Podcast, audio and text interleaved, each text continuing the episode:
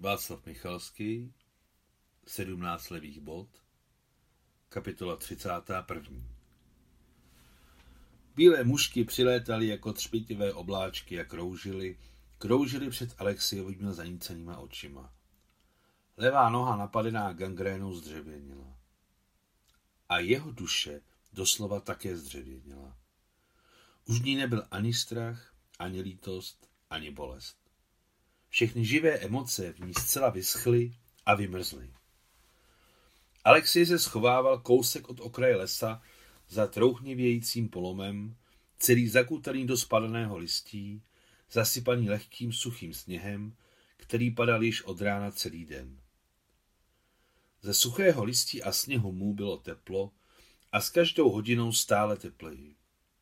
Čas od času usínal, jako by se propadal do jámy. Když se budil, vystrašeně třásl hlavou a potom, když to přestalo pomáhat, aby zahnal dřímotu, tloukl s ní o tvrdý, sněhem obsypaný polom. Věděl, že když usne teď, bude to na pořád. Bílé třpitivé mušky stále nadplouvaly a nadplouvaly a pořád kroužily.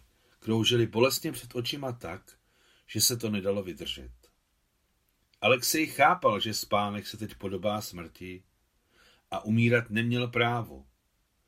Žít pro něj bylo nezbytné proto, aby vyplnil vůli osmnácti kamarádů, kteří zůstali v Osvětimi, a i devatenáctého Slávika.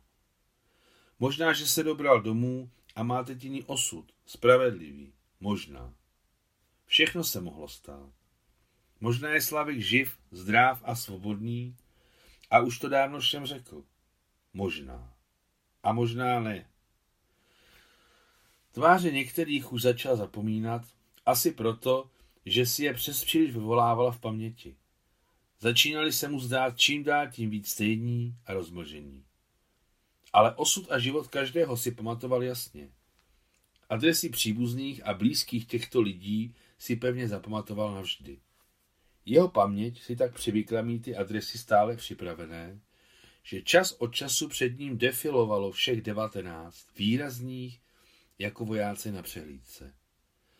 Viděl ty adresy ve spánku i v dělém stavu, viděl města, dělnické osady, cesty, vesničky, auly, kam nikdy v životě nezavítal, ale které si představoval podle svého a z doslechu. Když se mu v našem lágru povedlo potkat krajana z Kostromy, měl z něj takovou radost, jako by potkal příbuzného Slávika Alexejeva. A vyptával se ho na Kostromu, na ulici, na které bydlela jeho máma Irina Petrovna.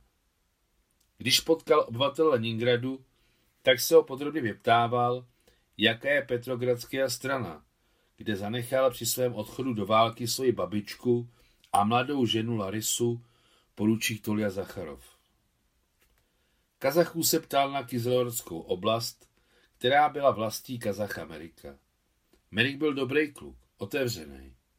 Říkal, že nechal doma kvůli válce pět synů. Pět synů a všichni čekají na otce. Od svého souseda na Pličně, Arména, neustále slyšel o Laninakanu, protože v něm žila rodina Avanca Mardakjana který byl dokonce i tam, v Osvětiny, veselým, neúnavným a bystrým avancem. Před válkou se ocitl v Kazani, takže místo pobytu ženy a dětí Tatara Bik Muhametova si dokázal krásně představit. Voloněžskou oblast také znal, ale popravdě v Anenském rajonu, kde bydleli příbuzní Andreje Ivanoviče Sinicina, tam se nikdy nedostal. Černihivskou oblast si pamatoval dobře. Ta místa, kde teď žila vojenská vdova Ksenie Nalivajko, která zřejmě o své muži Piotrovi neměla žádné zprávy. V Moskvě byl mockrát, ale vždycky vlakem a nikdy nebyl u Nikitinských vorot, kde v malé místnůce starého domu čekala dnem i nocí na svého jediného syna Kostu stará, poloslepá a velmi hodná Fajna Arkadievna Voronina, dělnice továrny na cukrovinky. Komsomolsk na Amuru, kde bydlela rodina Zachara Jeršova, se Alexejovi zdál jako velmi čisté, krásné, uspořádané a modravé město. Zrzavý Alexej prošel bitvami, byl tam lehce raněn do ramene. Možná to bylo na té ulici, kde bydlel Saše Jelisejev, kde zanechal matku, ženu a dcery. Bojoval i v Mogiljovské oblasti, která byla rodným krajem Bělorusa Petru Sekviče. Ve 30. roce byl Alexej se svou ženou Marusou v Dagestánu na rybolovu.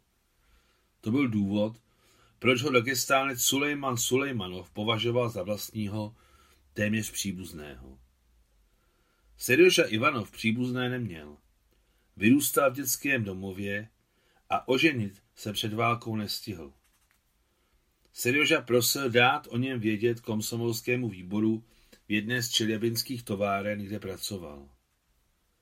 Pavel Bandura před válkou učiteloval na Altaji. V roce 1939 se rozešel se ženou. Děti neměli.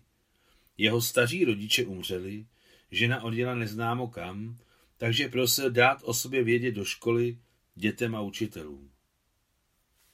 Nejstarší z celé dvacítky, Oleg Konstantinovič Soljankin, pracoval jako účetní v Saratově. Toto město zná Alexej také dobře. Dokonce věděl, kde se nachází kousek od přístavu dům, kde bydleli Soljankinovi. Viktor Tkačenko bydlel v Stavropolu na nevinomiské stanici. Pracoval v kolchoze nejdříve jako kočí a pak jako řidič. Toto místo Alexej také znal.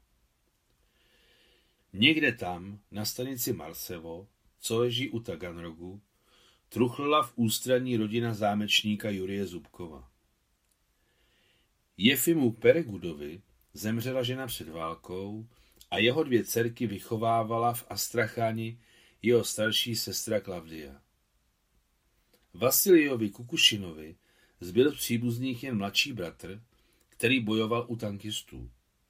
Zprávu o sobě prosil předat své nevěstě do města Ivanovo. To je všech devatenáct. V devatenácti městech naší velké země na zprávy o nich čekali příbuzní a blízcí. Ne, Alexej nemohl umřít. Neměl na to právo. Nezbytně potřeboval žít. Staral se o to žít. Napínal všechny síly, aby jeho život nepohasl. Ale kvůli sobě nic nechtěl. Nic. Jen to, aby tyhle mušky, proklaté blízkající se mušky, mu nekroužily před očima. Tak to proležel do večera. Přemáhaje spánek, srdečnost a lhostejnost ke všemu na světě. Přitom údery hlavou schazoval sníh z padlého stromu. Dvěstě metrů od místa, kde ležel, již začínala široká vesnická ulice.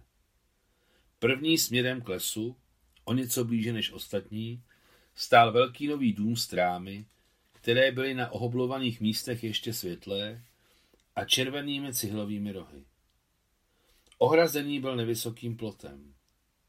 Ráno, když Alexej tento dům uviděl, zamyslel se, že to je zemědělský výbor nebo vedení kolchozu, ale potom kolem poledne na jeho dvoře uviděl ženu v bílém plášti. Blízkající mužky se mu rojily před očima, překáželi mu uvidět ženu v bílém plášti. Má maskovací plášť? A proč má maskovací plášť? Už je po válce, zamyslel se Alexej. Na konci večera sněžení osláblo. Zřídlo a brzy ustalo. Kolem dokola po celém lese, na celé dlouhé vesnické ulici, tři hodiny poté, jak se stmělo, rozlehlo se takové ticho a na čistém vysokém nebi zazářil jasný měsíc, obebnutý modrým plamenem.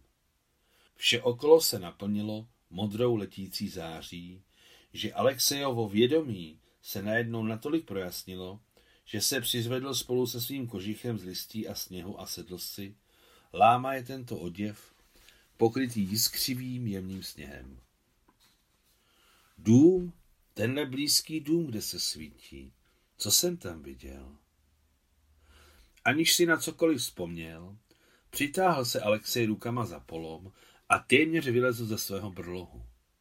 Chtěl vstát, ale levá noha ho neposlouchala. Upadl kleknul si, Ještě jednou se pokusil stát a upadl obličejem do sněhu. Levá noha už ho neposlouchala. Stál na čtyřech a podíval se na vesnickou ulici. Daleko na jím konci svítila světla ve dvou domech a jasně zářila okna toho nejbližšího domu. Byla vysoká a jasně svítila, že se zdála tak blízko a bylo za nimi cítit takové teplo a tiché štěstí. Alexej popolezl dopředu směrem k domu. Zůstávala za ním široká brázda v modrém sněhu. Když dolezl k prkenému plotu, kterým byl dům obehnán, praštila ho do nosu silná vůně léků. Cože jsem to v tom dvoře viděl? Co? Žena? Žena v bílém plášti? Voní to léky. Nemocnice! Nemocnice! Zadýchaný se doplazil do dokořán otevřené branky. Po zašlapaných, namrzlých, dřevěných schodech vchodu dolezl ke dveřím. Tady to vonilo léky již tak silně, že vůně prošla celým Alexejovým tělem a naplňovala ho nepochopitelnou, divokou radostí. Proč? Proč je v maskáčovém plášti? Zamyslel se Alexej, který ztrácel vědomí. Konec 31. kapitoly.